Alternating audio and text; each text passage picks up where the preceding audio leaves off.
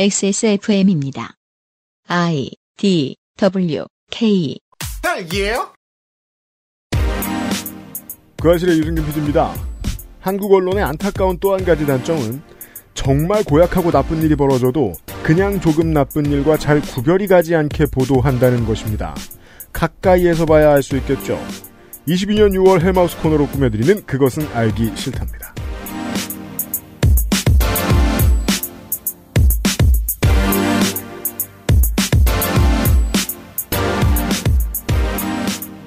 지구상의 청취자 여러분 두 주 잘 지내셨습니까? 지난주에 좋게 된 제빵사 trilogy commercial free 버전은 잘 들으셨습니까? 널리 널리 퍼뜨려 주십시오. 윤세민 에디터와 함께 돌아왔습니다. 네, 안녕하십니까. 윤세민입니다. 어, 어떻게들 잘 투표 잘 하시고. 투표 잘 하셨죠, 여러분? 네. 어, 덕진이 앉아 있습니다. 네, 안녕하십니까. 왜 와 있는지 잘 모르겠지만 어쨌든 앉아 있습니다. 네, 오늘은 감상하러 와 있고요. 어, 덕질이는 주로 토요일에 활동을 하도록 하겠습니다.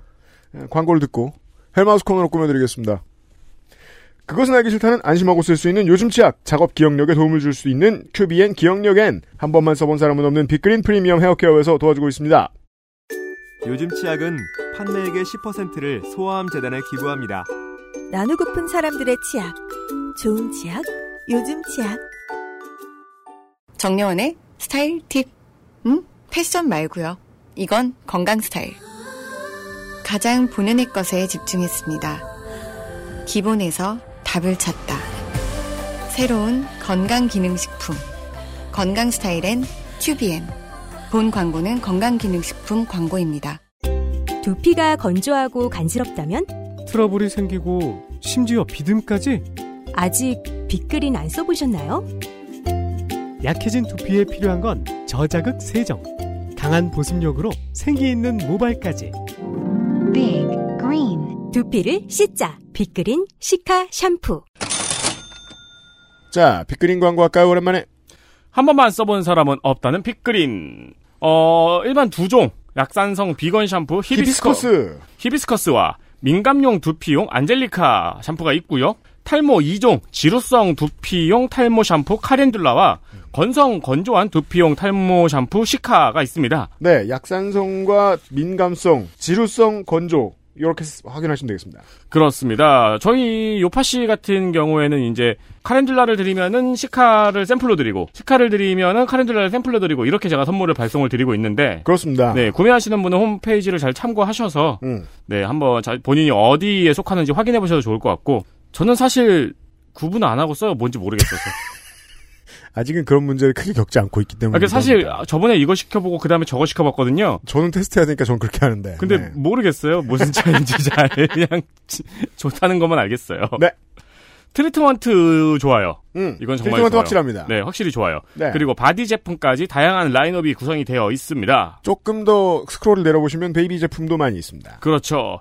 XSFM 창사와 거의 함께 온 세월, 민감한 여러 유저들의 needs를 충족시켰으니까 지금 둘 다 살아남아 있는 거죠. 네, 8년간 재구매율이 가장 높은 상품 되겠습니다. 빅그리는 액세스몰에서 구매합시다. 띵! 띵!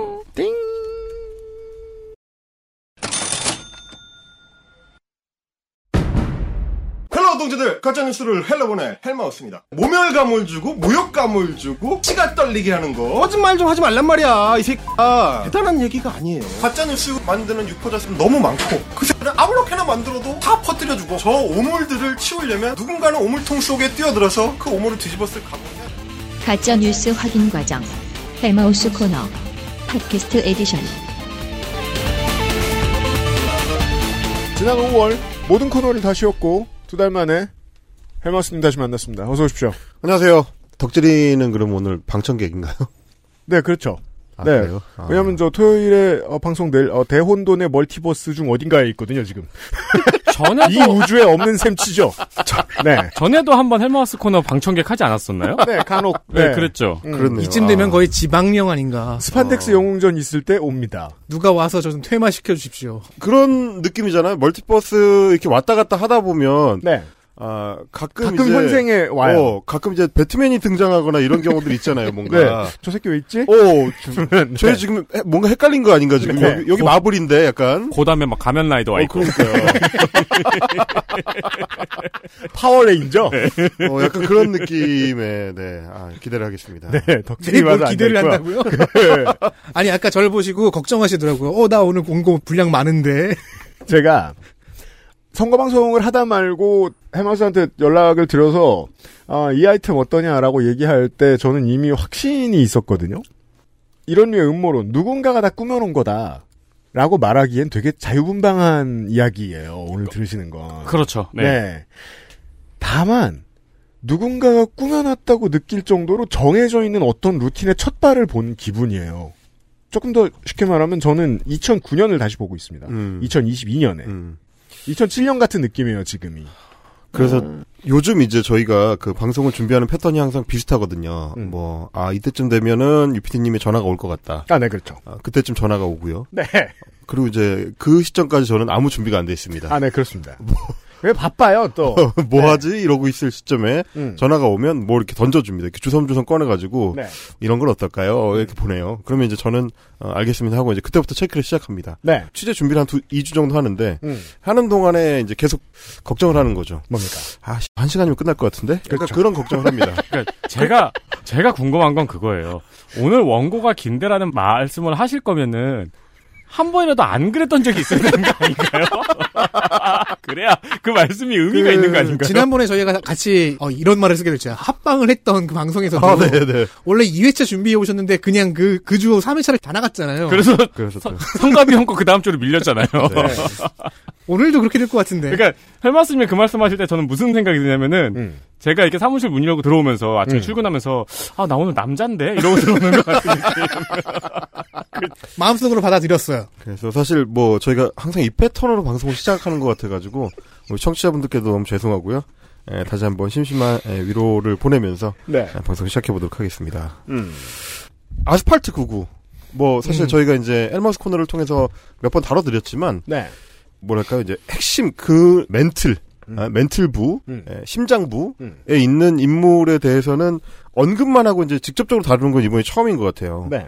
어, 안정권이라는 인물입니다. 음, 네. 네. 가끔 언급만 했었어요. 그렇습니다. 우리가 그리고 이제 매체를 통해서 익숙하게 접하는 아스팔트 99라는 거는 뭐 이제 광화문에 있는 그분들을 떠올리시는 분들이 많지만 네. 헬마스 코너에서는 그게 이제 어떻게 분화해서 어, 또 다른 형태로 이제 본격화되는가를 몇 번 접하셨습니다. 음. 그런데 그 아스팔트 99가 어, 경상남도 양산시 에 음. 에, 문재인 전 대통령의 사저 앞으로 간 사연 네. 역시 어, 매체를 통해서 몇 번 접하셨을 텐데 음.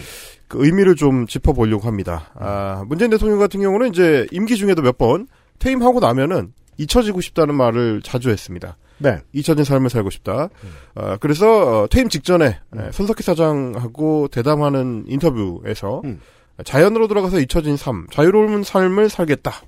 라고 공언을 했고요. 꽤 오랫동안 들었습니다, 우리가 이 얘기를. 그렇습니다. 네. 그러니까 대통령 하면서 되게 지겨웠던 거죠. 이제 말하자면 이런 어떤 지긋지긋한 상황들, 어, 정치적 파고와 거기에 따라서 이제 쓸려다니는 어떤 개인의 삶, 뭐 이런 음. 거에 대한 어떤 어, 환멸이 있었던 것 같고, 그 진심이 한 75% 있었던 것 같고, 제가 이제 뭐 우리 방송에서는 그냥 쉽게 얘기하는 편이죠. 호남과 기업의 총애를 받는 그 많은 정치인들을 다 제끼고 원내 일당을 만든 정치인입니다. 일천한 경력으로. 그렇죠. 실력이 없다고 볼 수 없어요. 음, 이 메시지를 내놓은데도 전략이 있는 거죠. 그렇습니다. 네. 음. 아, 나는 조용하겠다라는 정치적 메시지를 계속 내놨습니다. 음, 네. 음. 음, 말하자면 이제 초반 3년을 어떻게 넘기느냐가 이제 전임 대통령한테는 굉장히 중요한 거라는 걸 누구보다 잘 아는 사람이기 때문에. 네. 그래서 퇴임하고 나서 양산 평산마을에 도착해가지고도 어, 집에 돌아보니 이제야 무사히 다 끝냈구나 하는 안도감이 든다라는 얘기도 하고 어, 저는 이제 완전히 해방됐다 자유인이다라고 재차 강조를 했습니다. 그러니까 마치 유배간 어, 상왕이 그렇죠. 나는 그냥 이제 평범한 그 한 사람의 백성이다. 음. 뭐 이렇게 얘기하는 그러니까 건드리지 말아라. 그렇죠. 라는 쪽이 좀 더. 가까운 얘기겠죠. 네. 그런데 그 이제 해방과 안도감을 이제 깨뜨리는 아, 무리가 어두운 곳에서 정말 안도감? 그렇죠.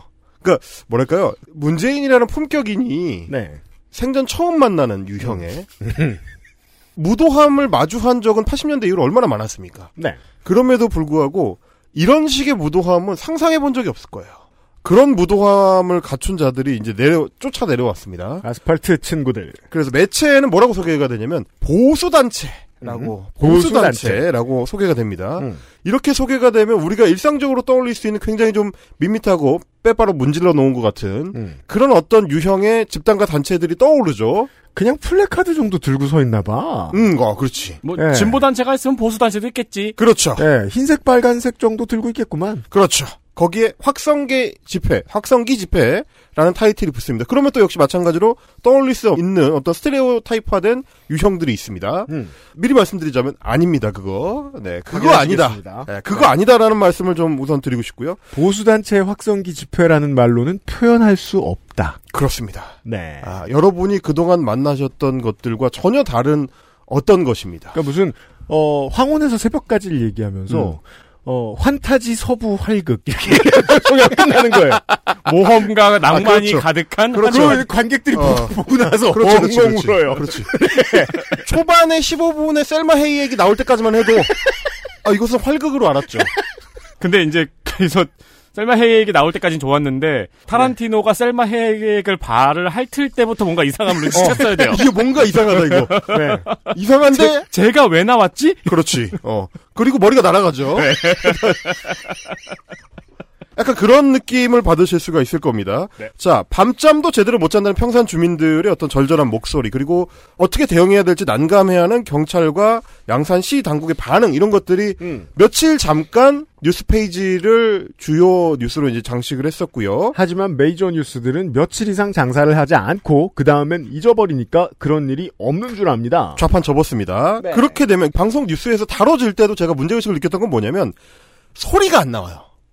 제일 중요한 게 그건. 그게 굉장히 중요하거든요. 이 음. 사안에서는 소리는 뮤트하고 아, 그 앵커나 아나운서의 목소리가 덮이죠. 그렇습니다. 아, 기자가 이제 해설하는 방식으로 그 영상의 화면만 음. 그리고 모자이크를 엄청 떡칠해가지고 누군지 얼굴이 잘 안. 나와요. 그러면 기껏해야 경찰 몇 명 보이고 그렇죠. 그 사저 담 보이고 음. 그 다음에는 푸르른 들이 보이기 어. 때문에 그리고 뭐, 실체가 안 뭐라고 하는 것 같은 어떤 사람 형상을 한 모자이크 덩어리가 있습니다. 이렇게 얘기해 실체가 안 들려요. 어, 그렇죠. 네. 소리가 안 들린다는 거, 그리고 그 어떤 모양새가 정확하게 보여지지 않는다는 게 뭘 가리고 있는지를 봐야 됩니다. 네. 물론 이해는 합니다. 이게 지상파 방송에 이 소리가 나가면 음. 방송이 무, 무조건 경고.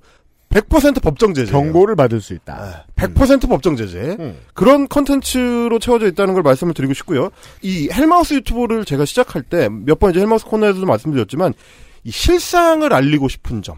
음. 그러니까 이 실상이 줄 수 있는 그 충격파 그 자체를 날 것으로 공유하고 싶은 마음 이 굉장히 중요했습니다. 7시 뉴스에서 가짜뉴스라는 네 글자만 읽어서는 이 심각성을 도저히 알 수 없는 문제들이 헬마우스 채널을 꾸미고 있었어요. 그렇습니다. 네, 오늘 것도 마찬가지 코드예요. 이 소리와 형태가 적나라하게 보도가 되지 않는다는 거는 그 형상의 본질을 제대로 보여주지 못한다라는 거를 제가 몸으로 알았기 때문인데 네. 일테면 JTBC에 다니고 있던 시절에 제가 이제 헬마우스 채널을 구성하게 된 이제 핵심적인 계기가 음. 변희재였습니다. 변이제. 아, 변희재라는 인물이 요즘 이제 어, 여기저기 다니면서 이제 엄청 세탁을 하고 다니는데 네. 웃기지 마시라고 하십시오. 음. 네. 저는 변희재를 JTBC 제가 일하던 데가 이제 5층이었는데 네. 그 앞에 그 골목 차가 다니는 왕복 2, 차선 골목이 있어요. 그 음. 골목을 변희재와 그 일당들 소위 태블릿 PC 음모론을 전파하는 집단이 음. 차를 끌고 와가지고 지금 양산 사저 앞에 했었던 것과 완전히 똑같은 행태입니다. 아, 완전히 똑같- 완벽하게. reference가 있군요. 그렇습니다. 그걸 소개 받으시겠어요? 완전히 똑같이. 그 그때 어떻게 했냐면 그때는 이제 타겟이 손석희 사장하고 안나경 앵커였어요. 아, 음, 맞아요. 근데 김웅 씨라고였던가요? 맞습니다. 예, 예, 예, 네네네. 예. 그때는 이제 이자들의 어떤 비열한 그런 어떤 속성이라는 건 뭐냐면 음. 타겟을 손석희를 타겟으로 하는 것 같지만 음. 실제로 내용을 들어보면 안나경을 타겟으로 합니다. 네. 뭐 일테면 거기에 이제 다른 여성 기자들 태블릿 음. PC 보도에 기여했던 다른 여성 기자들 이런 사람들을 거론하면서 사실상 성희롱인 오늘의 안정권도 마찬가지고 똑같은 코드를 늘 공유해요. 이 사람들이 큰 소리 칠 때 보면은 음. 질투와 우월감 이늘 겹쳐 있어요. 야 그렇죠. 대단해요. 네. 조리를 돌려야 될 정도로 저급한데 음. 정작 조리를 돌려야만 이 해악이 알려지고 그렇죠. 그러나 지상파에서는 품위 때문에 도저히 조리 돌릴 수 없는 그렇죠. 응. 이렇게 생각해 보죠. 박근혜 대통령 탄핵 이전에 이제 거의 없거나 아주 조금만 있었기 때문에 시민들이 참고하고 싶어도 참고할 수 없던 게 있었어요. 보수 혹은 극우가 집회하는 문화죠. 이게 느껴지실 거예요. 2017년 이후로 집회하면 빨갱이 이런 도식이 어른들 머릿속에서 사라졌습니다. 그렇죠. 그게 좋다는 걸 알았거든요. 그래서 그 개념만 느껴졌어요. 심지어 재밌는 거야. 해보니까. 네. 다만 반대쪽의 시민들은 이제 80년대에 막 조직하고 비밀 결사하고 막 이런 고생했던 거 다 지나가서 음. 시민 조직 엄청나게 많고 집회하면 청소하는 법까지 다 알아요. 그렇죠. 근데 여기 사람들은 아무것도 모르는 거예요. 그렇지. 근데 길에 나왔어. 음. 방종을 해야죠. 음.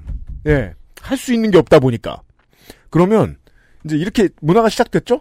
그럼 방종 잘하는 사람 위주로 보여드리게 되어 있습니다.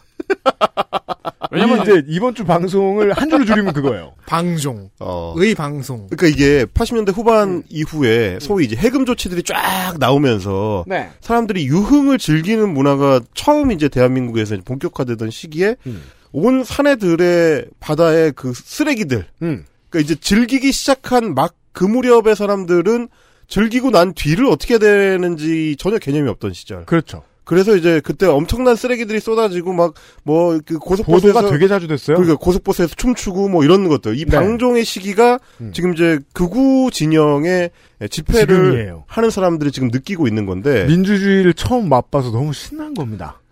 저는 그때 뭐였냐면 이 사람들이 집회 신고를 매일 거기다가 내놓고 음. JTBC 앞에 골목 길에다가 내놓고 매일 집회를 하는데 딱 정시에 시작해서 딱 정시에 끝나요. 음. 매일이 정모. 아, 근데 정말 미치겠는 거야. 그 음. 그렇게 시끄러워요?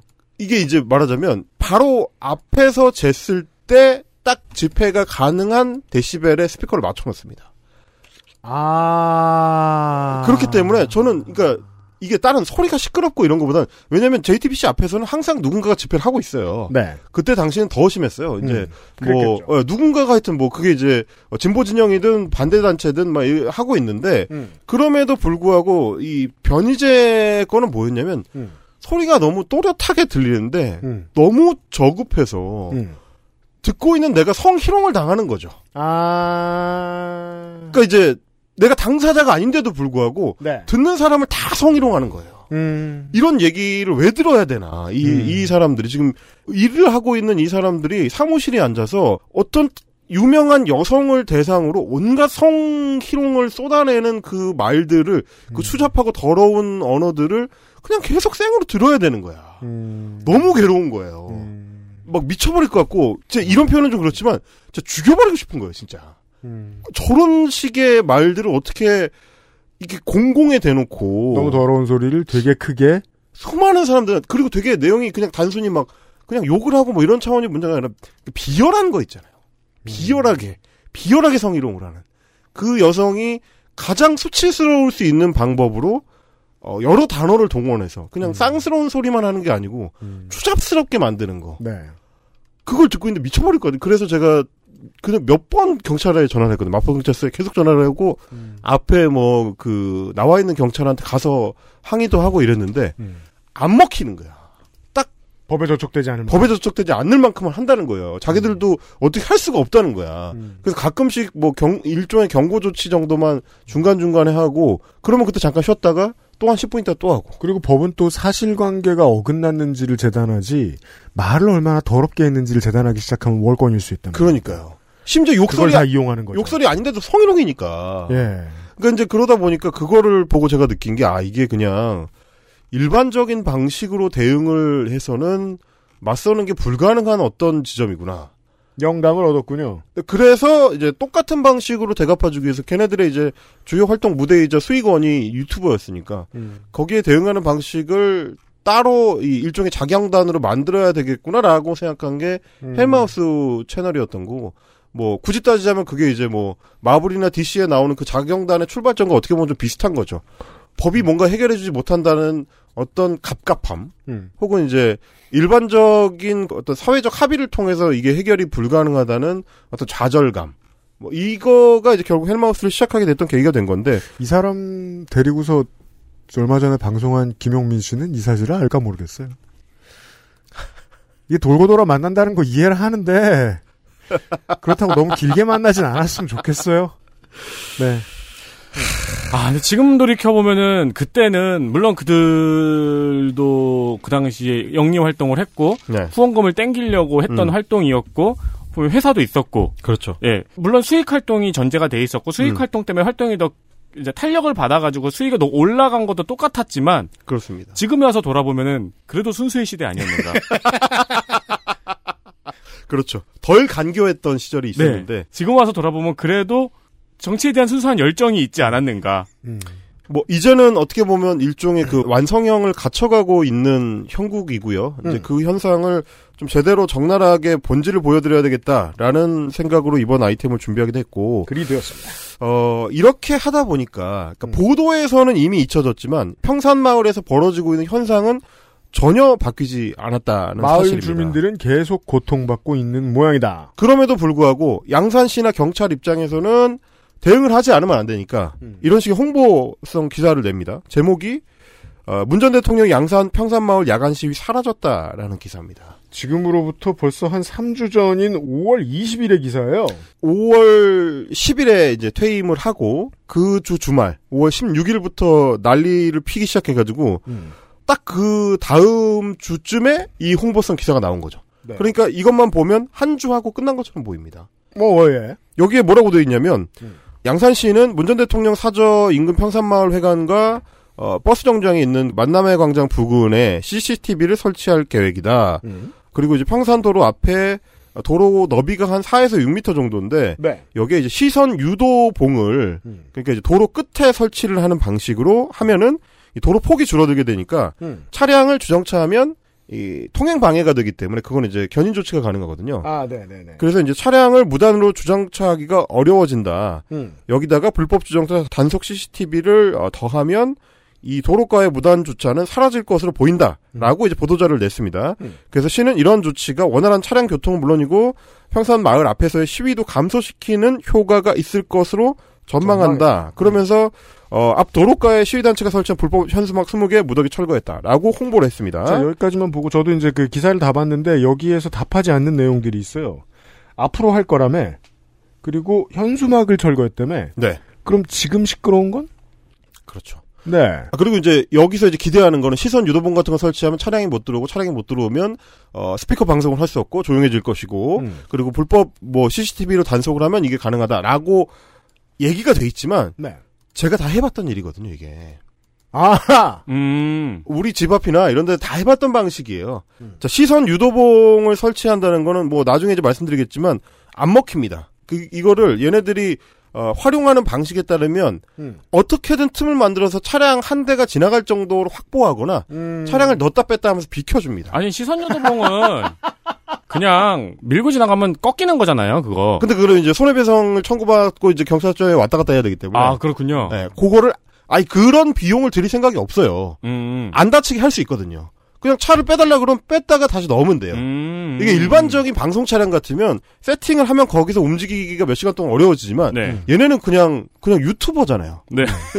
생방송을 하는 애들이잖아요. 음. 그 그거 그냥 넣었다 뺐다 하는 과정 자체를 다 그냥 다 야부를 보여주고. 다 야부를 털면서 우리가 이렇게 탄압당하고 있다. 이런 식으로 한다니까 얘네들은. 그렇기 때문에 그게 안 먹히고 또 하나는 뭐냐 CCTV를 설치해봐야 여기가 사유지일 가능성이 있어요. 그 노란색 차선이 이 표시가 돼 있는 CU지나 공유지가 아니면 음. 그게 안 먹힙니다.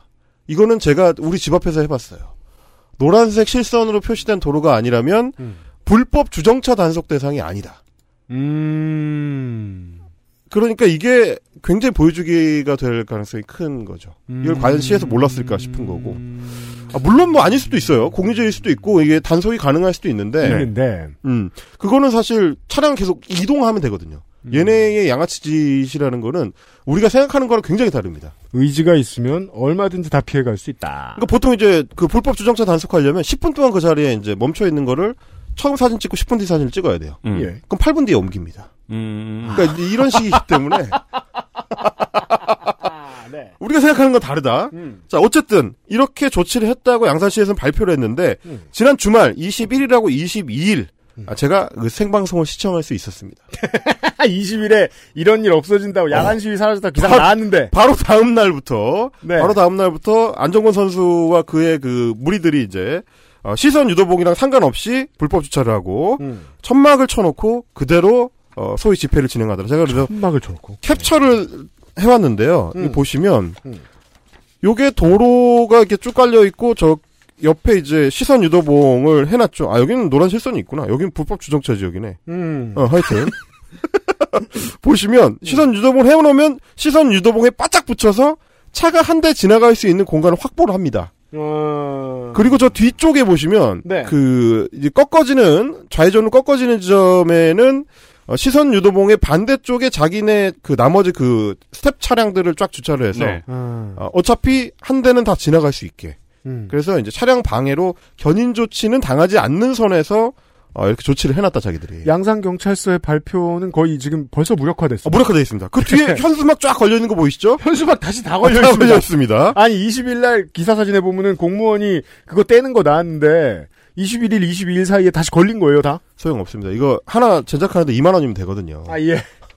얘네들한테 이건 아무것도 아닙니다. 음. 아, 요거를 그래서 이 집 회의 형태를 하고 있지만 네. 실제로는 집회가 아닌 어떤 것 본질적인 의미는 제가 이제 규정하기로는 이제 집단 린치죠, 이거는. 그렇죠. 네. 그렇죠. 집회는 보통 어떤 메시지를 설파하고 그러니까 요구 조건이 보통 있잖아요. 그렇죠. 이것을 이뤄야 한다. 근데 이 집회의 목적은 괴롭힘이니까. 괴롭힘이죠. 괴롭힘이기 때문에. 그러니까 이들이 자기가 주장하는 바, 예를 들어 문재인 전 대통령을 확실하게 수사하라. 음.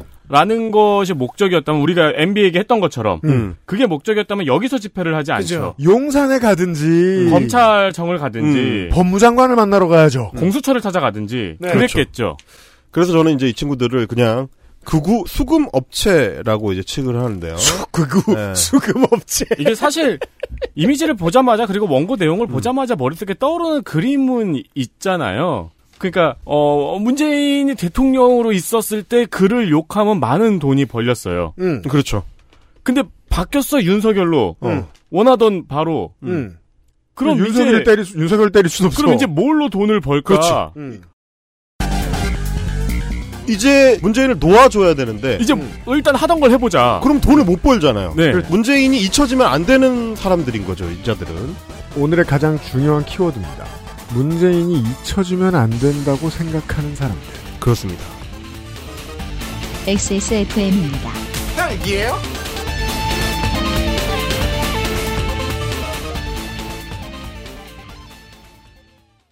치약이 다 거기서 거기지 뭐. 그냥 싼 거 사자 싼 거. 얘 봐라. 요즘엔 안 그래. 꼼꼼히 따져봐야지. 요즘엔 그럼 어떤 치약 쓰는데? 요즘엔 요즘 치약. 유해 성분이 의심되는 건 하나도 쓰지 않고 오직 자연 유래 성분으로만 만들었거든. 파라벤, 트리클로산, 합성 계면 활성제. 조금의 의심도 허락하지 않았습니다. 성분부터 효과까지 안심 치약, 요즘 치약. 병풍 추출물 70%, 비오틴, 판테놀, 4가지 과일 추출물, 이 모든 걸 하나로 빅그린 시카 샴푸. Big Green 중건성용 탈모 샴푸 빅그린 시카 하나의 손길이 필요한 곳엔 둘을, 두 개의 손길엔 셋을, 요양보호사 한 분 더, 영양사 한 분 더. 안전과 안락함을 꿈꾸기에 더 많은 사람들과 함께합니다. 두 번째 인생을 만나다. 양주 예가 요양원.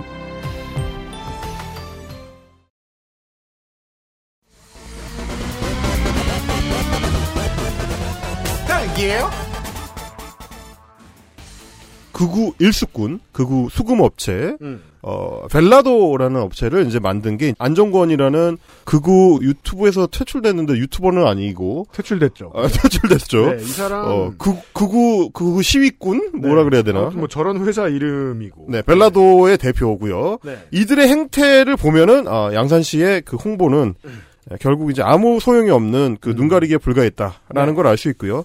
그래서 어떤 소리를 어떤 방식으로 하는지 들어보는 것만으로도 양산시와 양산 경찰서의 문제 의식이 우리보다 훨씬 나이브하다는 것을 알 수가 있습니다. 음. 직접 한번 좀 들어보시죠. 네.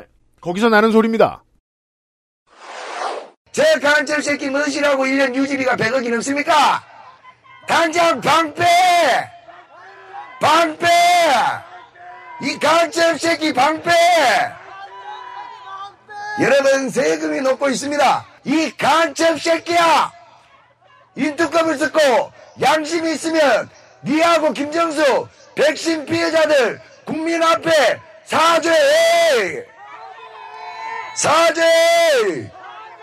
문재인 간첩! 김정숙 똥돼지! 아, 근데 뭐 인간적으로 내가 김정숙한테 하나 물어봅시다. 양현아, 네가 샤넬이 어울리기나 하냐? 양심 없는 것이 샤넬은 김정숙한테 브랜드 가치 소송을 해야 됩니다. 완전 샤넬 브랜드 망가져버렸거든요. 남의 기업 조지는데 재주 있는 김정숙 사과해! 사과해! 너는 5일장 몸 빼도 아까운 여자여. 어? 어디라고 샤넬이 뭔디? 김정숙 똥돼지! 사과해! 이 사람이 안정권. 이 사람이 안정권이죠. 네, 안정권이요. 그, 지난, 이렇게 볼 때마다 느끼는 거지만 특징이 나이가 몇 살인지 모르겠지만 나이에 비해서 두세 배 되는 나이로 느껴지는 목소리를 가지고 있다는 게 그쵸. 특징이에요. 말, 말투와. 네. 죄송하지만 저보다 동생입니다. 음, 80대 같죠, 목소리는? 외양은 50대 같이 하고 다니고요. 음. 어, 내용을 들어보셔서 아시겠지만, 뭐, 우리가 이제 방송을 통해서 실제로 어느 정도까지 삐처리 없이 나갈 수 있을지 모르겠지만, 네. 이게 과연 그들이 주장하는 것처럼 이제 정치 집회라고 신고가 가능한 것인가. 이걸 정치 집회라고 집회 신고를 하면 경찰 입장에서, 아, 뭐, 그렇군요. 예, 뭐 열심히 하시고요. 이렇게 할 수가 있는 건지를 좀 앞으로 좀 따져봐야 될 것 같고. 지금 좀 다시 이렇게 감이 실감이 나는 게 JTBC 앞에서 임경빈 작가가 들었던 변희재가 했던 소리는 이거보다 더 심하거나 비슷했을 거라는 거 아니에요. 비슷해도 심한데. 그렇죠.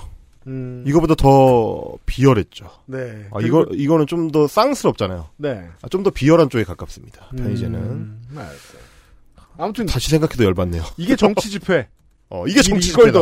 이걸 두고 정치 집회라고 할 수 있느냐. 음. 그러니까 평산마을에 살고 있는 주민들이나 그분들 다 어르신들이거든요. 음. 그 어르신들이나 혹은 어, 문재인 전 대통령 개인 입장에서 봤을 때 이제 그냥 자연인 시민 문재인 한 사람 입장에서 봤을 때 왜 이런 쌍스러운 그냥 막말을 초대형 스피커를 통해서 주말 내내 듣고 있어야 되느냐. 대통령 내외하고 보좌진들은 몰라도 security 팀들은 몰라도 어, 인생에 되게 긴 시간을 농촌에서 사셨던 주민 여러분들은 엄청나게 충격받았겠어요.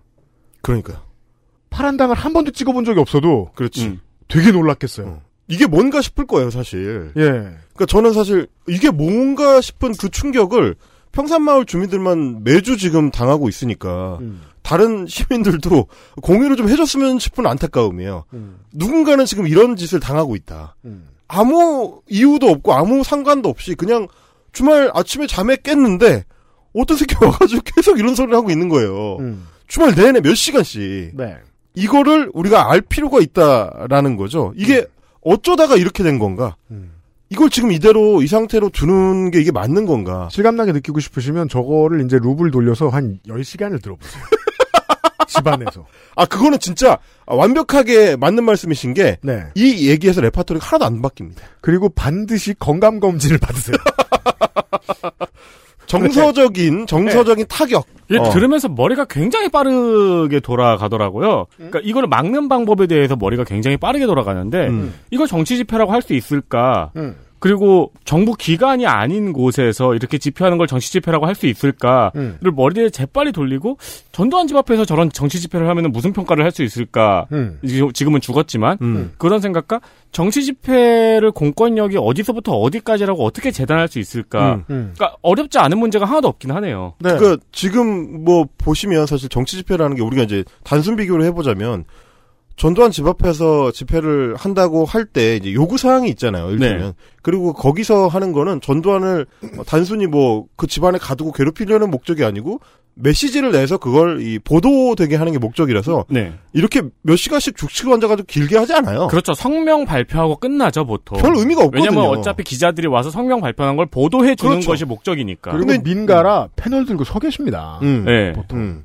그러니까 근데 이제 이를테면 이 경우에는 뭐냐면 이 한 10시간 정도 이 지랄을 하고 있을 때 기자들이 그걸 계속 다 듣고 있지 않거든요. 음. 그러다가 나중에 보도될 때는 아까 우리 덕질인이 소개해 주신 것처럼 어떤 요구 사항이 있는 것처럼 보도가 돼요.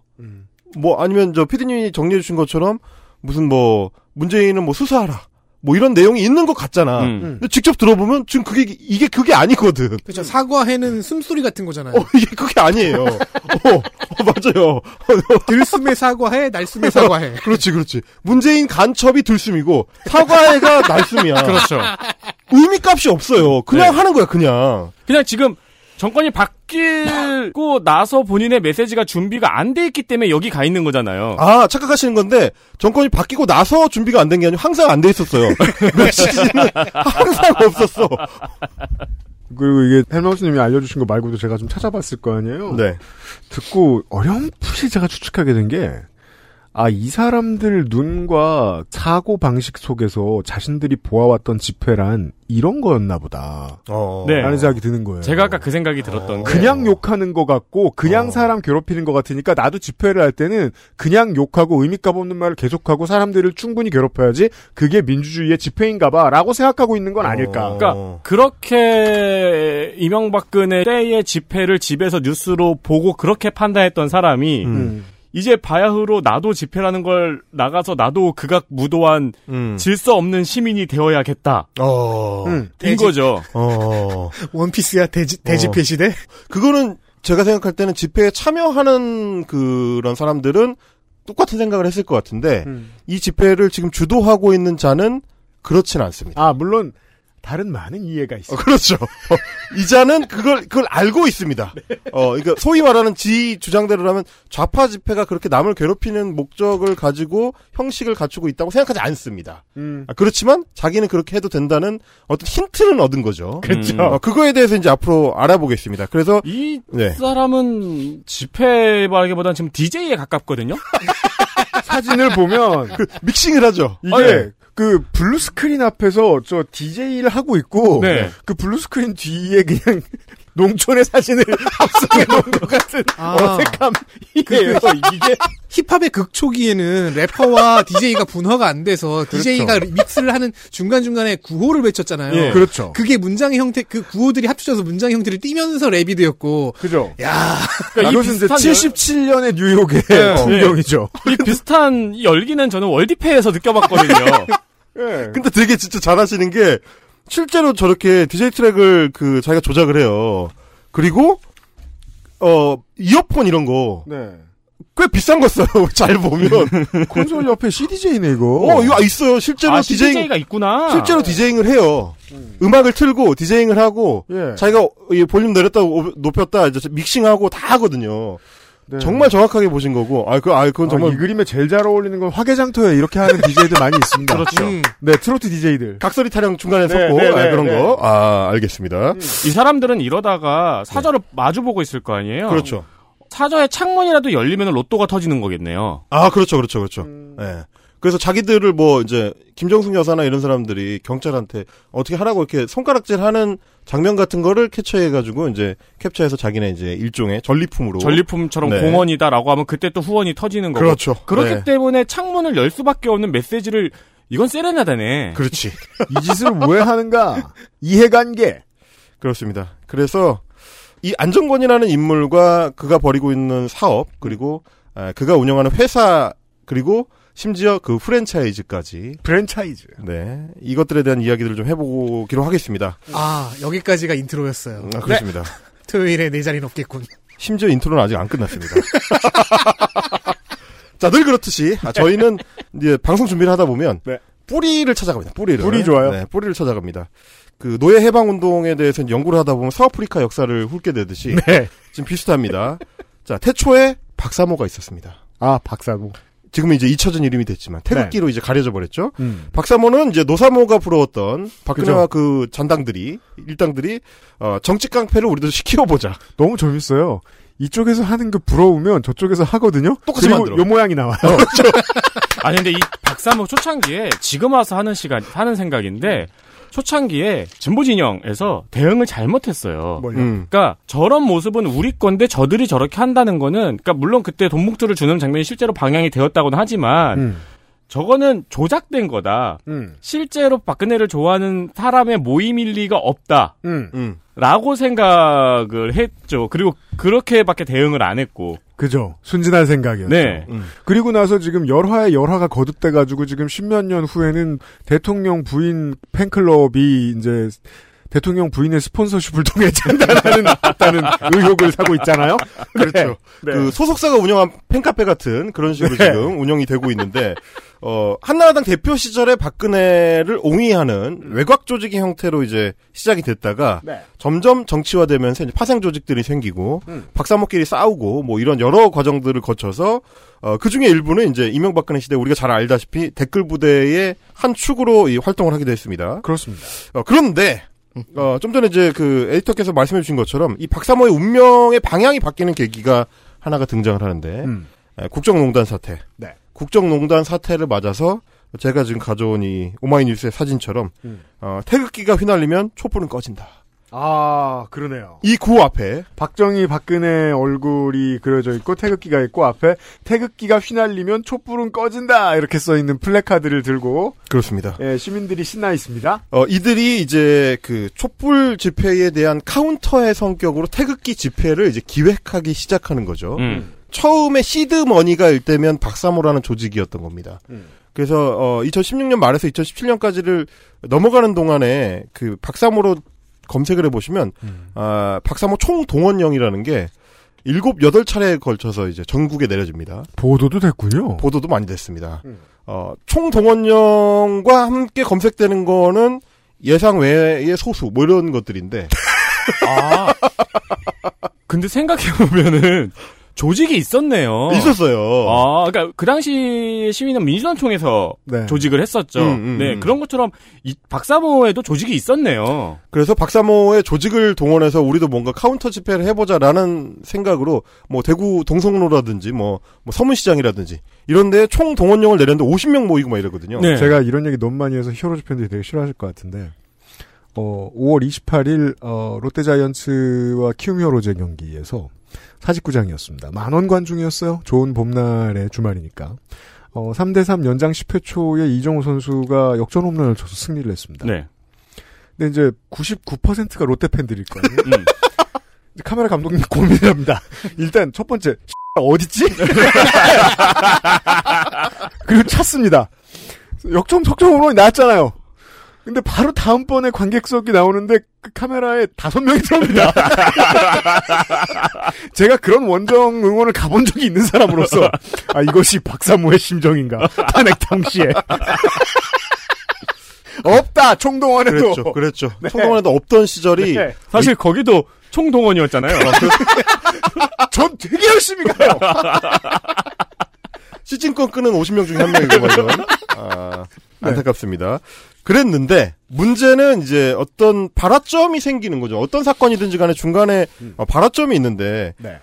탄핵이 이루어지기 전까지만 하더라도 워낙에 촛불 집회의 그 기세가 강하고 전 국민의 뭐 85%가 어 그거에 찬성하면서 이제 집회를 수백만 명이 찾아오는 형국이었기 때문에 예. 발화점이 생길래야 생길 수가 없고 어 그거는 이제 맞불 집회라는 거는 불을 비슷한 강도로 질러서 네. 어, 넘쳐 올려는 불을 이제 제압하기 위한 건데 그렇죠. 뭐 제압이 안 되는 사이즈였으니까 네. 그랬는데 탄핵이 이루어지고 난 이후에 음. 그러니까 이쪽에 촛불 집회가 더 이상 모일 필요가 없어지면서 음. 숫자가 적어지고 그 불이 이제 잠불 상황이 됐을 때 음.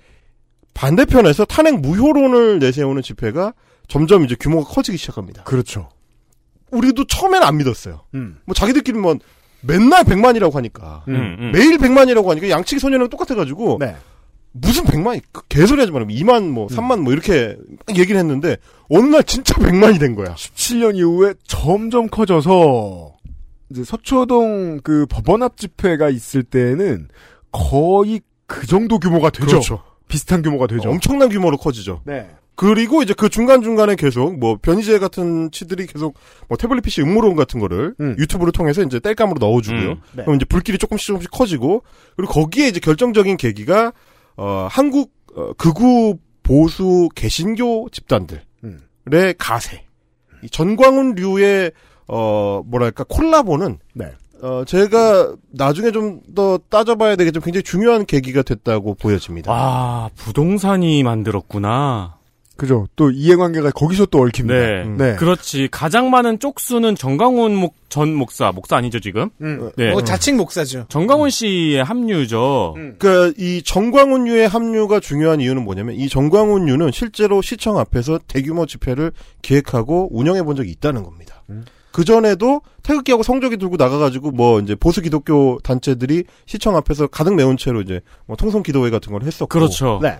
그런 집회를 해본 거. 그러니까 일테면 대형 스피커를 다뤄본 사람들이 가세하기 시작하는 거죠. 네. 무대를 만들어본 사람들이 이제 가세하기 시작하는 그렇죠. 거죠. 그렇습니다. 구성을 어떻게 해야 사람들이 흥미가 떨어지지 않고 자리를 그렇죠. 지키는지를 아는 사람들이 여기에 가세를 하기 시작하는 겁니다. 많은 분들이 잘 모르시지만 교회는 몇백 명 단위의 조직을 자리를 조직하고 자리를 완성시키는데 엄청나게 능숙하거든요. 아, 그럼요. 그게 대한민국- 근데 네. 그 시- 팀이 들어와 있는 것 같잖아요. 아니에요. 도장 가게 아저씨가 콘솔 만지고 있고 슈퍼 아저씨가 주차 단속하고 있고 그렇지. 예, 그 무대 세팅을 공판장 아저씨가 하고 있고 그래요. 대한민국 음향산업 매출의 95%는 교회에서 나옵니다. 네. 네. 그러니까 우리가 그 전에는 사실 이제 집회, 대형 집회나 시위의 어, 기획과 구성 그리고 운영을 할 수 있는 거는 민주노총을 중심으로 한 진보 단체들이 그렇죠. 가지고 있었던 힘이잖아요. 네. 그건 5%였던 거예요. 어.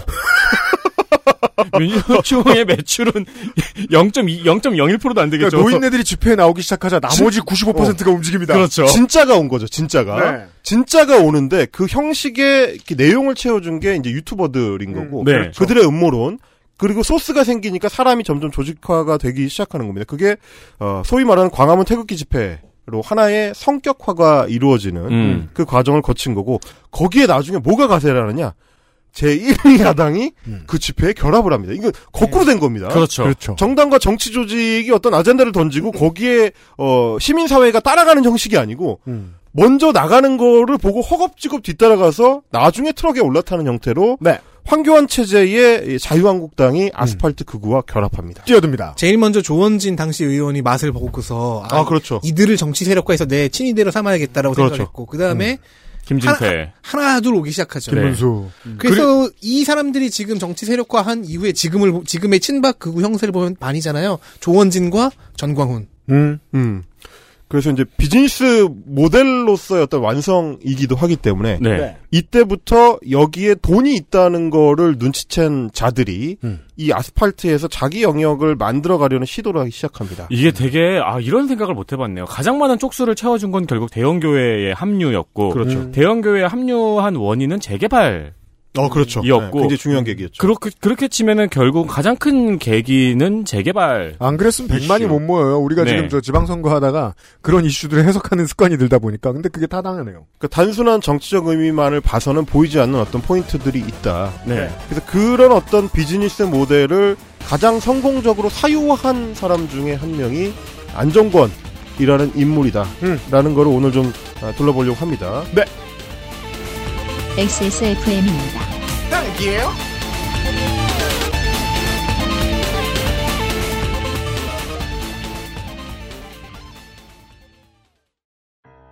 하나의 손길이 필요한 곳엔 둘을, 두 개의 손길엔 셋을, 안전과 안락함을 꿈꾸기에 더 많은 사람들과 함께합니다.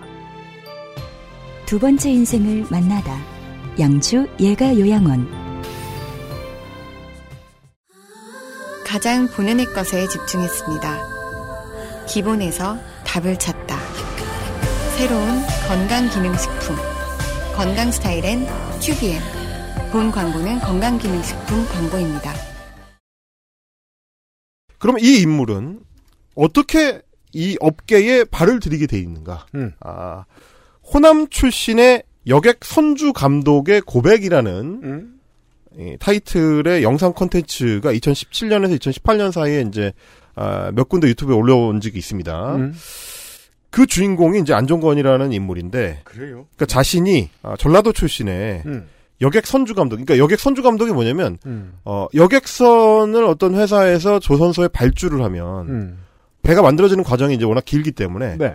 그 중간 중간에 일종의 감리 직원처럼 조선소에 상주하면서 아. 과정을 감독합니다. 뭐그 선- 선- 원청에서요? 그렇죠. 원, 원청, 원청이 아니고 의뢰인이죠. 아, 네. 그러니까 선주가 보낸 감독관인 거죠. 음, 음. 어, 근데 이제 그 감독관은 배가 만들어지는 과정 전반을 다 알고 있어야 돼요. 어마어마한 기술직이네요. 완전히 전문직입니다. 네. 이건 뭐 면허가 있어야 되는 네. 직책이기 때문에 그래 음. 뭐 그러니까 배가 구조가 어떻게 되고 여기서는 어떤 작업을 해야 되는데 뭘 잘못했다. 음. 어떤 작업을 해야 되는데 뭐가 빠졌다. 이걸 다 알아야 되기 때문에 네. 완전 전문직이죠. 근데 그 여기에 선주 감독 출신이라고 자신을 아, 주장하면서 등장한 음. 아, 안정권이라는 인물이 초반에는 뉴스타운이라는 극우 매체가 있어요. 아이고. 아, 여기서 또 이제 성가비 형의 얼굴에 홍조가 올라오죠. 네, 살짝 달아오른 느낌이네요 지금. 아이고. 아, 애독자죠? 반가 후원금 이달에 후원금 냈냐? 반가워하는 표정이고요, 저거. 아, 뉴스타운. 네. 자, 뉴스타운에서 전략기획실장을 맡았습니다. 아. 전략기획실장이라는 아무나 줘도 될 것 같은 자리. 저제 인생에 가장 궁금한 것 중에 하나예요. 전략기획실장. 네, 뭐 하는 사람인가? 뭐 하는지 모르죠. 이게 막 삼성에도 있고 그러잖아요. 그렇죠. 네. 이거 한번 들어볼까요? 예, 얘기를 들어보면은 이 당시의 안정권과 아까 잠깐 들었던 안정권이 얼마나 갭이 있는지 느낄 수 이게 있습니다. 이제 뉴스 콘텐츠 시장, 그 극우 미디어 시장에 대비할 때의 안정권. 그렇습니다. 입니다. 들어보죠. 자유 대한민국 소자 뉴스타운 TV를 애청하시는 해외 동포 여러분 그리고 애국 국민 여러분 안녕하십니까 오늘 전라도가 전라도를 말한다 안정권의 9회 시작하겠습니다 오늘 안정권의 전라도가 전라도를 말한다 9회 주제는 어 지난 저번 주 강원 씨하고 저희가 토크쇼 형식으로 이렇게 또 했고 그 반응이 굉장히 좋았습니다. 근데 좀 저희가 업로드 환경 문제 때문에 예상했던 것보다 조회수가 많지는 않았지만은 그래도 반응이 또 응원해 주시는 분이나 좋은 내용으로 방송 고마웠다고 또 응원해 주시는 분들이 많아가지고 어 앞으로 이 무거운 주제가 아니라면은 가벼운 토크쇼 주제를 가지고 또 강원 씨를 포함한 많은 게스트분들을 모셔가지고 즐겁고도 뭐 우리가 해악이 묻어나는 가운데 이 전라도가 자성의 목소리를 낼 수 있도록 그렇게 개선 또 어, 깨우칠 수 있는 선도 방송을 그렇게 지향하고 있습니다. 그래서 그 9회의 주제는 뭐예요? 목이 뻣뻣해지고 목소리가 커졌다는 걸 제외하고 말에 두서가 없다는 거 정도 비슷하지만 그래도 같은 사람이라는 거 알려주지 않으면 같은 사람이라는 거 알 수 없고 그쵸. 이거는 이제 이 업계에 지난번 업계도 그렇고 커리어 한 25년 다 합해도 사람들이 이런 사람들이 많아요. 이게 처음 나왔을 땐 되게 착해 보이다가 음. 조금 유명해졌을 때 자기 성격 나오는 음. 네 그냥 그래 보이는 그러니까 이것도 지금 보시면 음. 굉장히 좀 어색하고 어 그러니까 지금은 내용상으로는 똑같지만 네. 톤앤 매너로 조지잖아요. 음, 근데 이제 지- 이때는 이제 톤앤 매너를 자기 없어야지. 스타일로 어, 얻기 전이죠 아직. 네, 네. 그러다 보니까 이제 방송이라는 거에 굉장히 긴장을 해가지고 맞아요. 예, 더듬더듬하면서 이제 왔다 갔다 하면서 음. 그래서 우리가 65초 동안 들었지만 내용이 뭔지 알 수가 없는 상태입니다. 9회에는 도대체 무슨 내용의 얘기를 하는가? 뭐 대체, 대체 주제는 무엇인가? 어, 실제로는 뭐 그 당시 임종석 비서실장과 뭐 무슨 뭐 586들에 대한 얘기를 하는데 뭐 그랬겠죠. 어, 그건 중요하지 않고 네. 그리고 심지어 제가 이제 중간에 잠, 잠깐 잘랐지만 음. 어, 안정권의 구애 뭐 어쩌고 저쩌고 얘기를 하다가 어 본격적으로 지난주 토크쇼 뭐 어쩌고 그 얘기를 하기 전에 음. 원래는 자기가 등려를 했다는 얘기를 잠깐 합니다. 아 그래요? 딸을 얻었다. 딸 낳았다. 음. 어.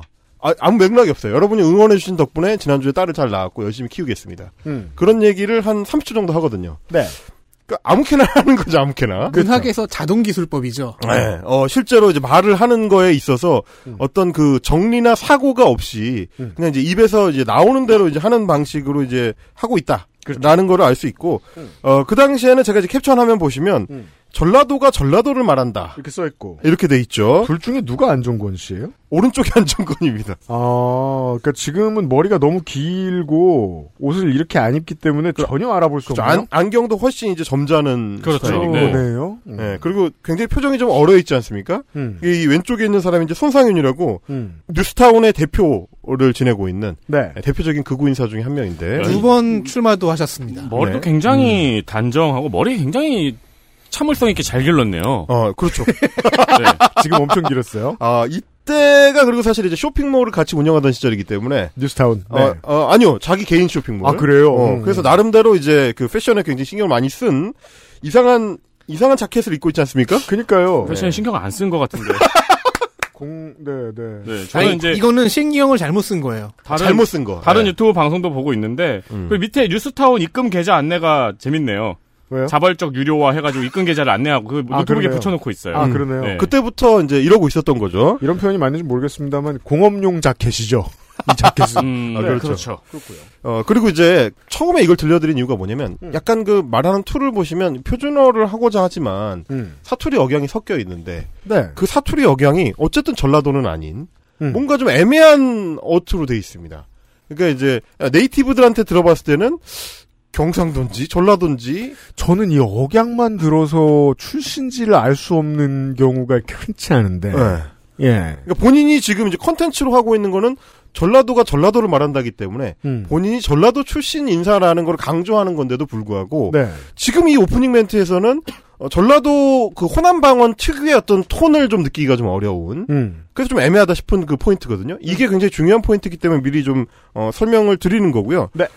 자 처음에는 등장할 때는 자기가 아, 해양대학교를 나왔고 음. 뭐 아까 설명드렸듯이 선주 감독을 하려면 이제 전문성을 충분히 갖춰야 되기 때문에 해양대학교는 이제 대한민국에 딱 두 개밖에 없습니다. 네. 부산에 있는 한국해양대학교하고 영도에, 네. 예, 목포에 있는 목, 목포 해양대학교 음. 두 개인데 어, 사실상 해군사관학교만큼 이제 경쟁력 어. 경쟁률이 치열하고 굉장히 어렵고 그리고 이 학교 출신들은 계속 그 기숙사했기 때문에 나오면 서로가 서로를 알고 그렇죠. 어느 업계에 있는지도 뻔하기 때문에 사실상 사관학교거든요. 네. 그러니까 출신을 속일 방법이 좀 없어요. 이 학교 출신들은. 근데 이제 본인이 그런 해양대학교를 나와서 음. 연봉 3억 원의 어, 여객 선주 감독 출신이다. 이렇게 음. 주장을 하면서 어, 그리고 주로 이제 목포 쪽에서 활동을 했다고 하면서 전라도 출신 청년이 세월호 참사에 대한 거짓을 폭로하겠다.